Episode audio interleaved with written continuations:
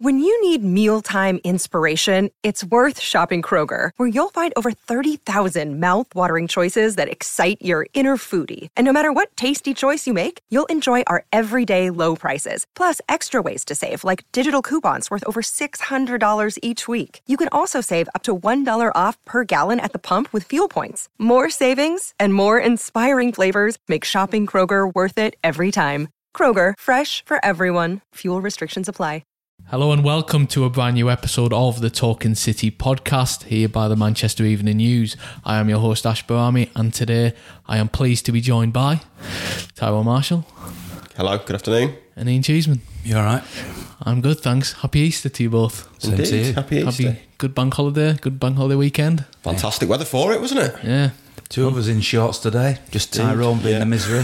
I'm wearing the jeans. I didn't realise didn't realise the uh, the MEN's policy went to shorts on Yeah. uh, on bank holiday I Mondays. think I think we'll start to set a trend. I think everyone will be in I shorts you are. in the next yeah, few days. yeah. in It's the if you can do it tomorrow as well, Ash. When uh, when management are in, that's the real um, the real test for you. What's That's- impressed me is Ash wearing the speedos. You know, what I mean, uh, you know, He's taking it to another level there, Yeah, hasn't yeah, he? yeah.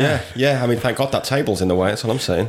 Definitely not in speedos for anyone listening, but I think tomorrow I'll have to consider my um, Attire. attire. Yeah. So we'll see, we'll see on that one. I mean, where do, where do we start? I mean, it's been a week since we were last here, Ian. I mean, there's been a Champions League quarter final. In well, with two games against Tottenham ultimately, and you were looking at that quarter final. We say defeat, but City won on the night, but obviously went out.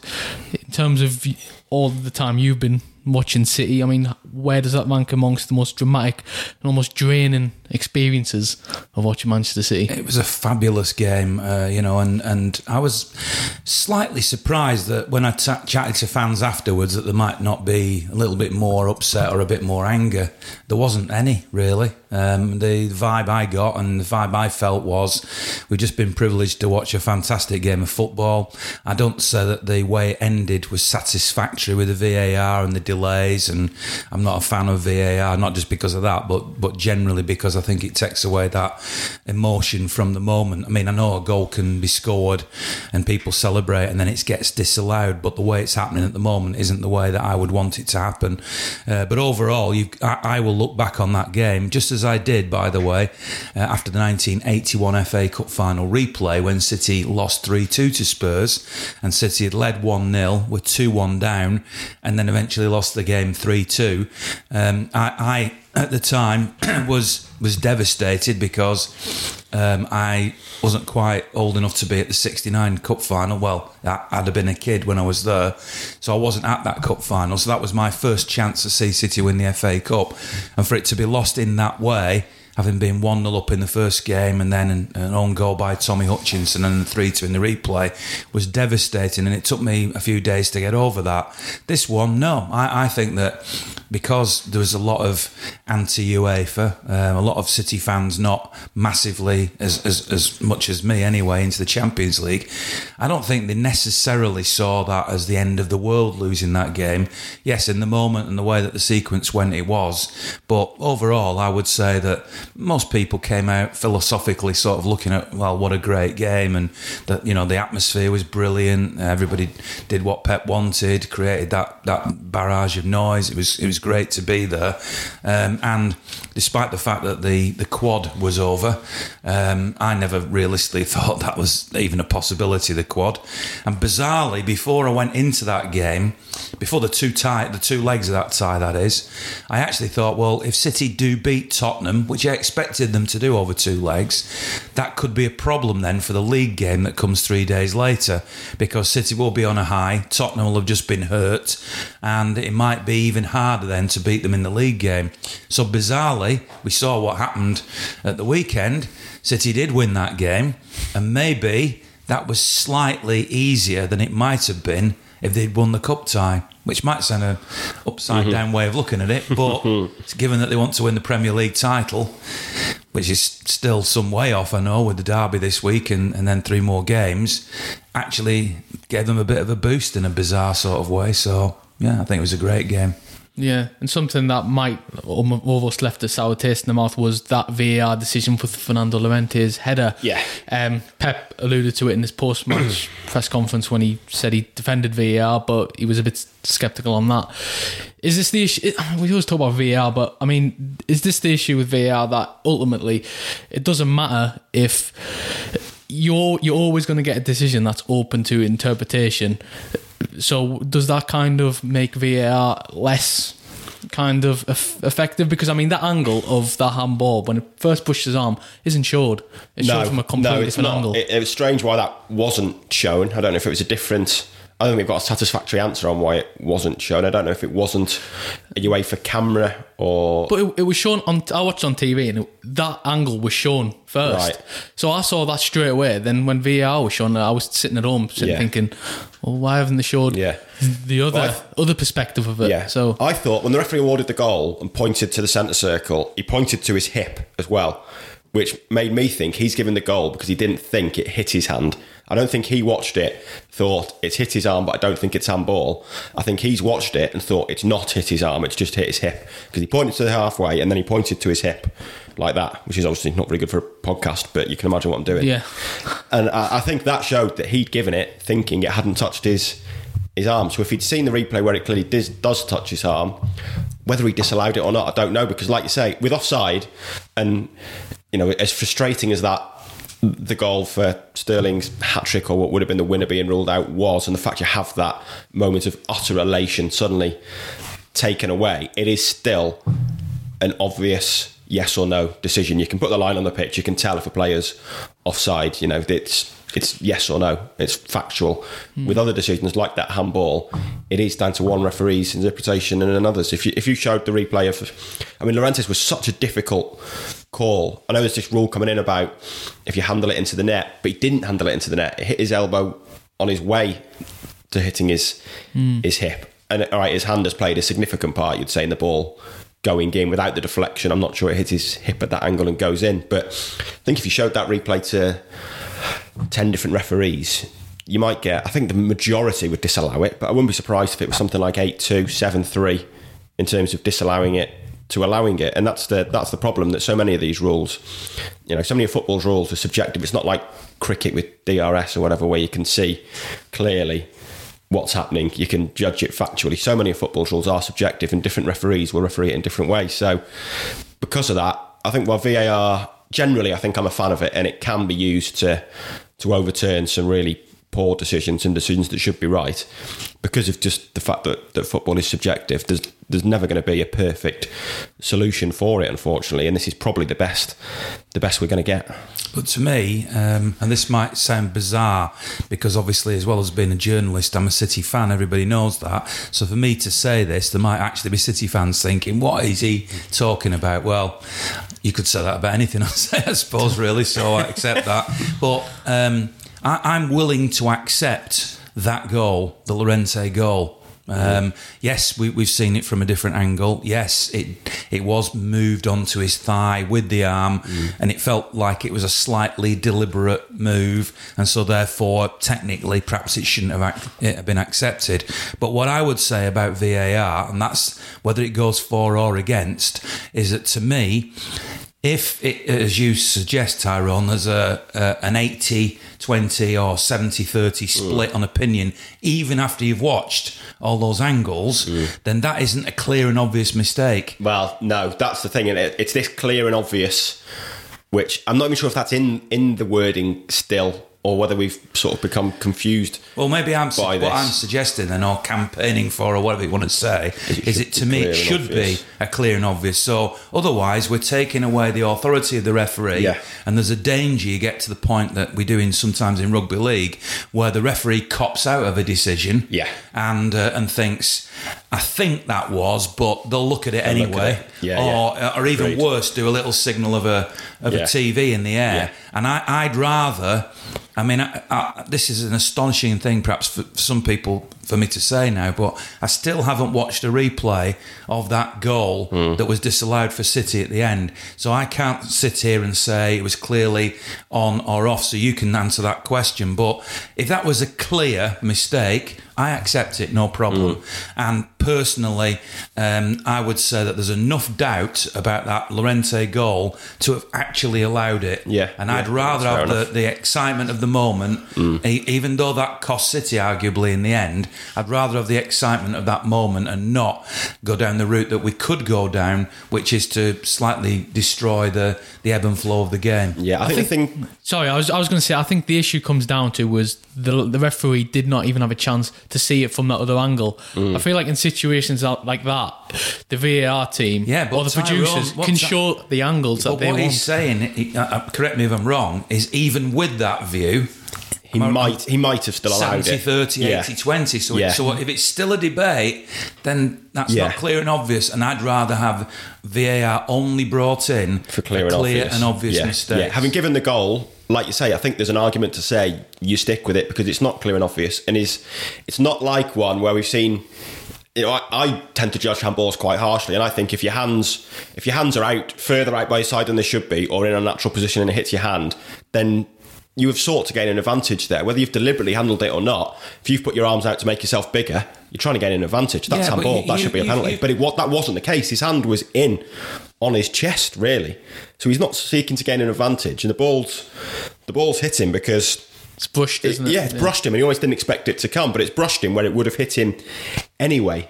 So I do think it was a very a very difficult one for a referee to judge, and I think that's why different referees would probably judge that in a different way. all three of us, admittedly, probably amateur level, have all played football. Yeah. And you know as well as, and most of the people listening to this will probably have played football, even if it's only in, in the backyard with your kids or whatever, right?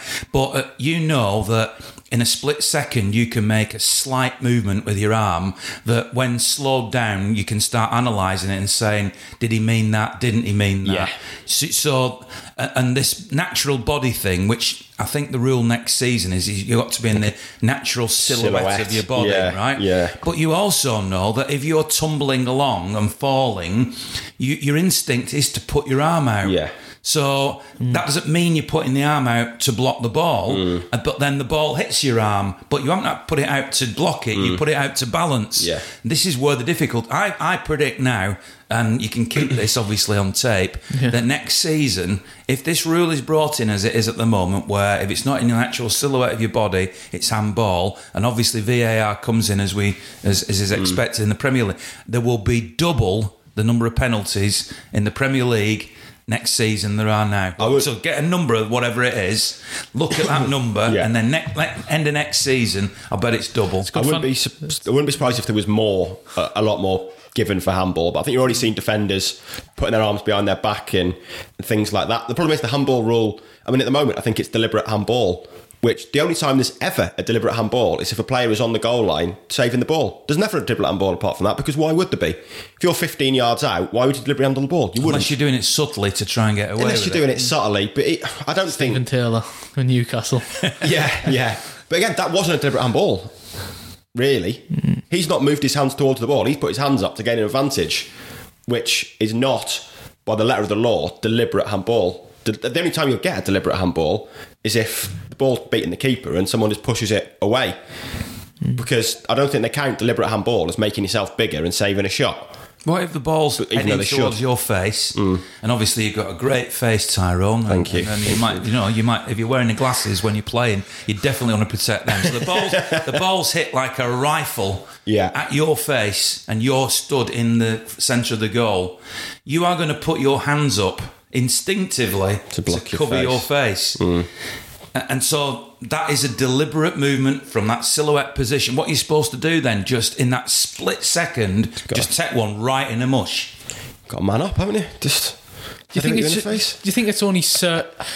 It's a difficult one, isn't it? Because it al- it's almost like a referee will say it's not not say they'll say it's not a penalty, then the players will appeal it, and then it'll instantly go to VAR. And it'll be given because it's hit the arm next Yeah. season. So, so it takes the kind of the power away from referee. So if a referee saying it's not a penalty, the players will say, "Nope, you're wrong. Go go go check your system." But I think I think then it puts more pressure on the referee because they're in a spot where they're doubting themselves. aren't Yeah, they? a little bit, but I think I think the overwhelming majority of referees are in favour of, of VAR and helping them to get decisions right. So, you know, there, there's an argument that it takes away the the power, but I still think I think I still think most referees and certainly the good ones will referee a game as they see it and make a decision as they see it, and if it goes to VAR and it changes, then then so be it. But I still think, you know, I think the overwhelming majority of referees, certainly from what I've read, are supposedly in favour of VAR.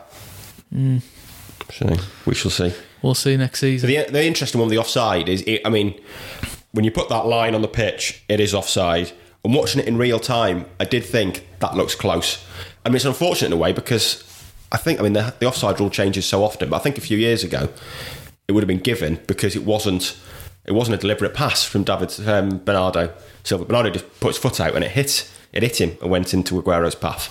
I think a few years ago that wouldn't have been considered offside, whereas the rule change meant it was. But it looked when it went to Aguero, I thought that looks that looks close. They might look at that, and when they put the lines on the pitch, he's very marginally offside. But you know, there, there might be an argument to say should should offsides that are that close. You know, you're talking half half the length of someone's foot. You know, you're mm. talking size ten strikers trying to fit in size eight boots to gain an advantage here. The offsides are that are that tight. So, you know, I do wonder if we should need to go back to a more obvious offside where this whole kind of daylight rule or the full length of a player needs to be offside rather than just a part of the body he can score with. Because if you're judging players to be offside by you know the, the toes of their boots then that is very very harsh One I of think. the rules that's changed or will change now as a result of VAR is, as I understand it, the benefit of the doubt. Remember that expression? Yeah. Was given to the striker. Mm. Now there is no, no benefit, of the doubt No. because you're going to get it on There's no VAR. doubt. Yeah. So therefore, it is black and white. So therefore, it does feel to me that there needs to be a clearer, Yeah. defined rule. So Yeah. um, somebody said to me after the game the other day, in athletics, it's obviously measured on the chest. Yeah. You know, and in other sports, it might be the head or whatever. So this business of, uh, you know, your kneecap. I mean, I remember Darius Vassell being um, judged to be offside. I think it was a game at Chelsea a few years ago, and it was it was his kneecap or something that was off mm. or his shoulder. I think it was, it might have been his shoulder. Now, fair enough. If if the rule is that you know if a part of your upper body, you know your torso is offside, then that's offside. But then make that the rule. If mm. it's any part of your body. Any part, toe or whatever, then you know it, it's going to be very difficult for any striker to remain on side when you're timing it by such fine margins. Yeah, yeah, that that's especially true when you get an issue like a free kick. Say you get a free kick where the defensive team are playing on offside and forwards are running from deep. You know, when they cross, it's so tight sometimes, and if you're being judged offside by the width of a toe, it just feels harsh to me. So I do wonder if you've got to go back to a rule where you almost do it the opposite way, and if any part of your body is onside, then you're still onside. So if I'd, you're I'd go with that. yeah, mm. if your back leg, if you're making a run forward and your back leg is still level, then you should be onside. Almost reverse it to what it is now, I think, to make I it a bit fairer to great attackers. change. And, and by the way, I just want to make it clear: no, the vast majority of people listening to this will be City fans, but anybody that's listening to this, the reason why I'm agreeing with that is not because I thought it would have given City an advantage in that game, Yeah. but just generally for the good of the sport. Mm. Mm. Yeah, I think that I think that needs to change. We've seen a few like that. Harry Kane had one against Chelsea and that uh, Carabao Cup. Was it was it the semi final? I think it was. It was, yeah, at yeah. Wembley, and it was so. I mean, I think he was judged onside, wasn't he?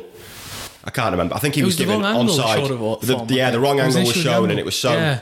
it was so marginal. So I just think we need to go back and just completely reverse the rule as it is. No, Be interesting to see if the Premier League does mention anything. let's hope the list. Any- Whether they're any- listening to our Yeah. podcast, yeah. Hopefully. If- if not, if, send them the if any fantasy football players are listening, then they might want to double down on penalty takers for every club, yeah, especially Milivojevic. I was going to say yeah. I just thought I'd let you say his name. who's probably going to be in the running for Golden Boot next year. but we'll see. But I mean, uh, Ian, I mean, when it comes down to it, it's another season that's gone, and City. I mean, when history looks back, there'll be another season that City have gone out the quarterfinals of the Champions League.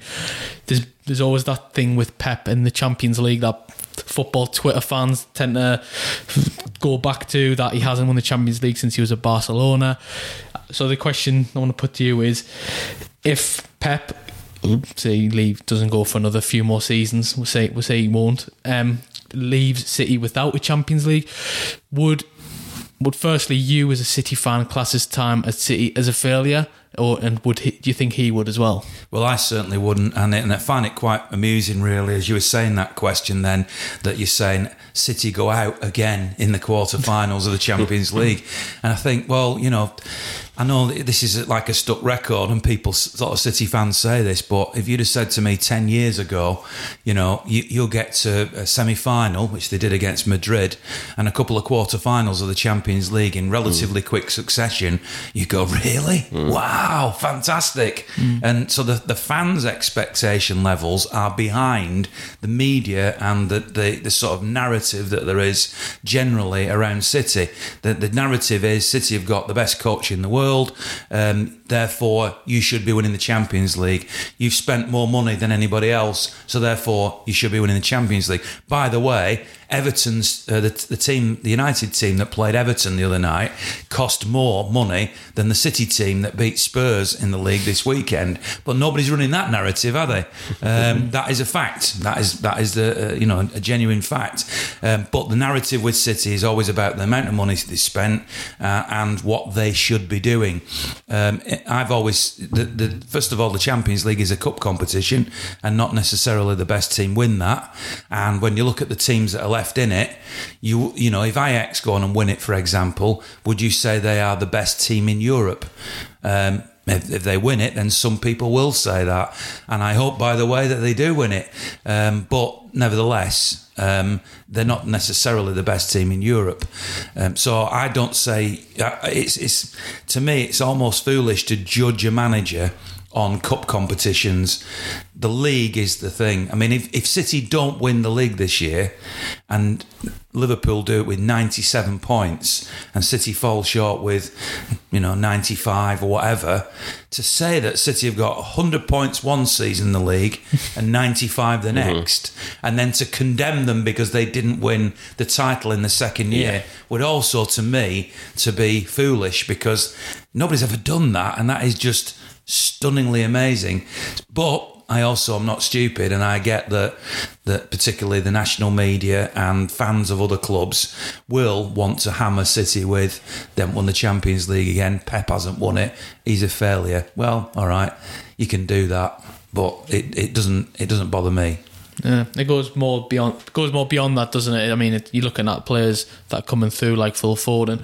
We'll touch on Phil Foden in a bit, but we'll stick Youth to Cup final this week as well. Remember, there's a whole lot of them coming through, and they're not far behind Phil Foden in ability. Um, you know, Tommy Doyle and Felix Nmecha and uh, and players like that. There's some more very exciting youngsters coming through. Yeah, it's almost it's always easy to forget that it's back to back wins against Spurs. Yeah, uh, midweek and obviously on the weekend. But the that win over Spurs, Ty, did you mm. sense there was maybe a bit of nerves from City during think, the game? I think there was def- well, I think it was definitely nervous towards the end because you're only one goal ahead, and I think that's going to be the case for both teams in the title race now. I mean it.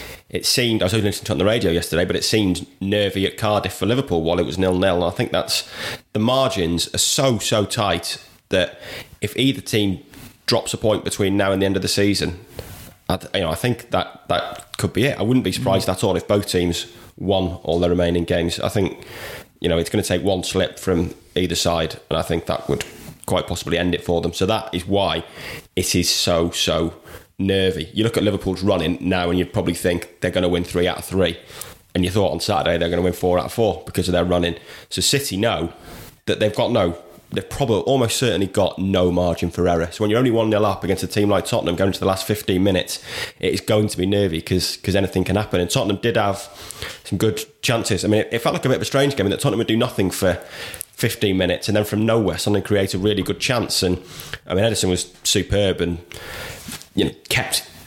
He was vital to that City win with some of those saves he made, but Tottenham's chances just tended to to come out of nothing. And I think that's why that kind of added to the tension and the nerves at the end because they had shown that they could disappear from the game for 15 minutes and then suddenly bang, Son's through on goal and they've got a glorious chance. So that sort of added to the nerves and it did, it felt, the way it was celebrating at the time, it felt like a, a huge, huge win, that one.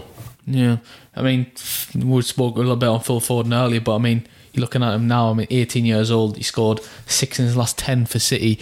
I mean, the one thing I always thought about Phil Foden is that he was, was more like a deep line midfielder. But what I think what we're seeing is that he almost has that ability to even pitch in with goals, doesn't he? Well, the goal he scored against Spurs was absolutely vital, and uh, quite rightly was celebrated, and it was a great gesture, which we all saw from Bernardo Silva, who was given the man of the match correctly, in my opinion, to then hand over his trophy and say, "No, you, you know, you deserve it. You're a kid. You know, you youngest ever uh, goal scorer, I think, for City, but certainly, um, you know, a vital moment for him. And if it gives him another boost in terms of his confidence, then great. We all want him to succeed.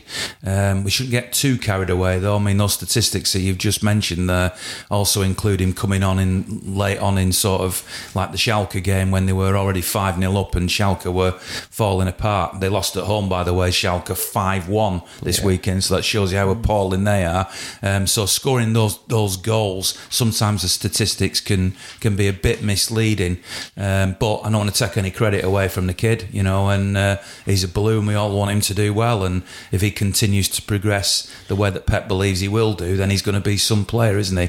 Um, but um, you know, now it's going to it's going to be very interesting whether um, he he gets a chance in any of the remaining games now. Um, and when we, you talk about Liverpool in the title race, I, I, completely agree that almost certainly Liverpool will not drop points. Now it feels as if if they are the one game, the one game that looks slightly vulnerable, but the, the sort of conspiracy theory in me says that their manager won't allow it to happen because of his history with Liverpool. But is that Newcastle game in between the two legs of the Barcelona ties? Yeah. So um, City have got to go to Old Trafford, as we know, and uh, and and once the if and when they win that one, which I don't think will be as easy as people think, despite United losing so badly at the weekend, um, I think the Such a- danger is then that City think we've done it now. And they can't think that even if they win at Old Trafford because they've still got Burnley away, they've still got Brighton away, who might might be battling on the last day of the season to stay up. So there's a long, long way to go yet. such a weird one that tie, isn't it? Because I mean, United fans, they can't. You, the general sense I've had all week is they don't want Liverpool to win the league, mm. meaning they don't. Listen, they'd I'm just- ra- I'm they'd just- rather City win Well, I think it's to stop these Liverpool from winning the league. Well, I think United, what United fans, when they're there at that game, will want to win that game, and they also need it for the top four. Yeah. And I also think it's. I think before last week it was changing slightly in that. I mean, we ran a poll not so long ago, and they wanted the overwhelming view was City to win the quadruple ahead of Liverpool winning the league. I think the longer City stayed in the hunt for the quadruple, the more that kind of changed, and I think United fans realised that actually we don't want City to win the quadruple 20 years after we've won the treble and outdo us. Now City can't win the quadruple. They probably do want City to win the league again ahead of Liverpool. So it has slightly changed. But it is a weird one. That if United do take points off City, they do quite probably hand the title to Liverpool. But United have got to go for the win. The funny thing about that game is if you look at the way United performed at the weekend and have performed recently their run of form, City were playing Arsenal who had just produced those performances in that run of form, you would say City are going to win this. It's because it's a derby, because you expect a reaction from United players at Old Trafford in a derby that kind of adds the level of jeopardy to it, I would say. But on form, it should be a walk in the park. The security fellow, when I came in here today, who is a United fan, said to me, "We did," uh, which backs up what you're saying. Um, we don't want, we didn't want City to win the quad. Now that's out of the way. Yeah. We definitely want City to win the league. Um, so, but that's the fans. Um, the players are different. The players are hurting, and the players have got a point to prove, and Yeah. might be perhaps on the you know the, we heard a lot of the uh, the pundits saying after the game you know that there were I think it was um, uh, Jermaine Jenas who said half the, the United squad want out and half the United squad are just not good enough. Yeah. Well, if the half that want out want to, to move on somewhere, they need to do something to, to get a move, and the other half need to prove themselves. So uh, I I, th- I don't think the players and the manager are for one second going to lie down. I think it's going to be very nervy and very, and it's going to be very close. And I suspect it'll be one goal, and it'll be all that biting the fingernails and your hair going grey overnight if you're a City fan. If they can get themselves to the line. Yeah. If you go, if betting odds anything to go by, United are six to one at home against. You know what? I might have a bet on Six to that. one? Six to Wow. one in a two horse race. Yeah, in a derby. That surprises me. They're that big. Yeah. Uh, It really does. Hope, I mean, I from a City the bet perspective, just to sort of, Emotional cover. yeah, yeah. At least I won some money. it, it, it doesn't it doesn't tend to work that. I, I figured when you, whenever you bet against your own team, it's never, it I never. never met anyway, but Yeah. that one's tempting at six to one in a two horse race. We'll, we'll see. I mean, one thing we want to, I mean, end on. I mean, regardless of kind of how this is a question to both of you. I mean, regardless of how the season ends and pans out, are there any areas that you two have in mind that, regardless of how the season ends, that you want City to maybe look at improving in the in the summer transfer window? I'll start with you, Ty. Um, I think the two obvious ones are left back. Um, I think you probably need some more serious competition and cover for Mendy, um, and then defensive midfield and, and a Fernandinho replacement. I mean, the issue with that is that Gundogan has really stepped up recently and kind of begun to show he could, you know, he could fill that role certainly against weaker teams. But we don't know what's going to happen with Gundogan either. It seems that he doesn't want to sign a contract at the moment, so I think you need at least one holding midfielder this year and someone who can long term replace Fernandinho. So I think those are the two those are the two key areas that I think you know Guardiola will be keen to strengthen and be looking at. Mine would be a broader brushstroke and say defence, because I think generally they need more strength in defence because the way that they play makes them vulnerable when they occasionally come up against teams who are of a similar standard because they're not tested most of the season because they dominate possession, dominate teams, and then when it comes to these big, big crunch games, which is arguably why City struggle in these latter stages of the Champions Leagues, etc., um, that that's when the defence is tested, and I don't think it's just fullbacks, and I'd say fullbacks, not just full back, but also in central defence. Perhaps there needs to be a, you know, a sort of fit Vincent Kompany available every week. Whether that's so if you if you go out and sign somebody who's got a lot of experience to come in and be the organizer and, and a stalwart of that defence. But the one other area, I mean, I, I know I, I, I, you can't deny that that central defen defensive midfield role is is going to be looked at. But I'd actually be looking to at striker, believe it or not, because despite Sean. Uh, Sean, Shaun Goater. I'm thinking back to the old days. Despite Sergio, um, you know, b- being what he is and, and being phenomenal, you always feel when you're watching City that that is the one. You know, when, when Sergio comes off after 60 minutes against Spurs or whatever it is, you, what's going through my mind, a lot of City fans is, hope he's all right. Is, will he be all right for Wednesday? Is he limping there? Yeah. There's always Yeah. that in your mind because Gabriel Jesus, as, as exciting as he is, and the youth that he's got, is not um, Sergio Aguero. So if City could go out and sign, you know, a real top notcher. Um, not because I think Sergio's finished or anything like that, but just you've got to have that absolute top notcher, in my opinion. Look at look at Tottenham. Everything's been going through Harry Kane, and everybody keeps talking about Harry Kane, but in his absence, Son, who I- I'd sign. By the way, I'd sign Son in Yeah, an he's a brilliant instant to be mm. that player. by Brilliant the way, if he was available, mm. I'd get him tomorrow because he offers another dimension, tremendous pace on the counter attack, and a great finisher. So I'd, he'd absolutely be in the category of another player, mm. um, and, and he'd also have the flexibility to play out wide. He'd be a, he'd be a perfect signing. I don't suppose he'll be available, but but I do think that they need somebody of that ilk. To, to in attack because if this season Sergio had missed a dozen games, I don't think City would be where they are now. Hmm. Hmm. Yeah, I think it's a, a fair point. They are reliant on Aguero, which is incredible, really, when you think it's not so long ago that the narrative was that Jesus was going to replace Aguero and Aguero was never going to fit into this team under Guardiola. I mean, the way he's made himself invaluable to Guardiola and this team, I think speaks volumes for the character Aguero has, has got and shown and the ways, you know, the way he's, he's found another way to play and managed to change his game at a relatively late stage of his career for making such changes. I think it speaks volume for the type of player and type of character he is. Yeah, I think it's fair to say the Premier League will remember him Oh, when he does go as one Definitely. of the one of the great, One to of the see great he's been strikers. nominated in the, the six names, isn't there, in the PFA Yeah. Player of the Year? Yeah. And uh, as much as Bernardo and Raheem absolutely, I felt would be in that list Mm. or should be, um, I'm slightly surprised, pleasantly surprised that Sergio Bernardo is in that list as well because he hasn't got the recognition that he deserves uh, down the definitely. years. So you know, but it, you know, we all know that it'll be Virgil Van Dijk that'll win it because of the the uh, the, the media bias towards Liverpool. apart from in this room, Does it, does that get decided before the season ends? yeah, Yeah, It is. which is bizarre. So Bizarre. And the you, problem you, for, you think if it was after the season, it would just be either between a Liverpool or City player, wouldn't you? You were, the problem for City is that they, in a way, is they've got three players nominated, and it, Hmm. you know, there's only one. I think it's two Liverpool players. They got Mane as well, and I don't know who the sixth one is. Can't remember.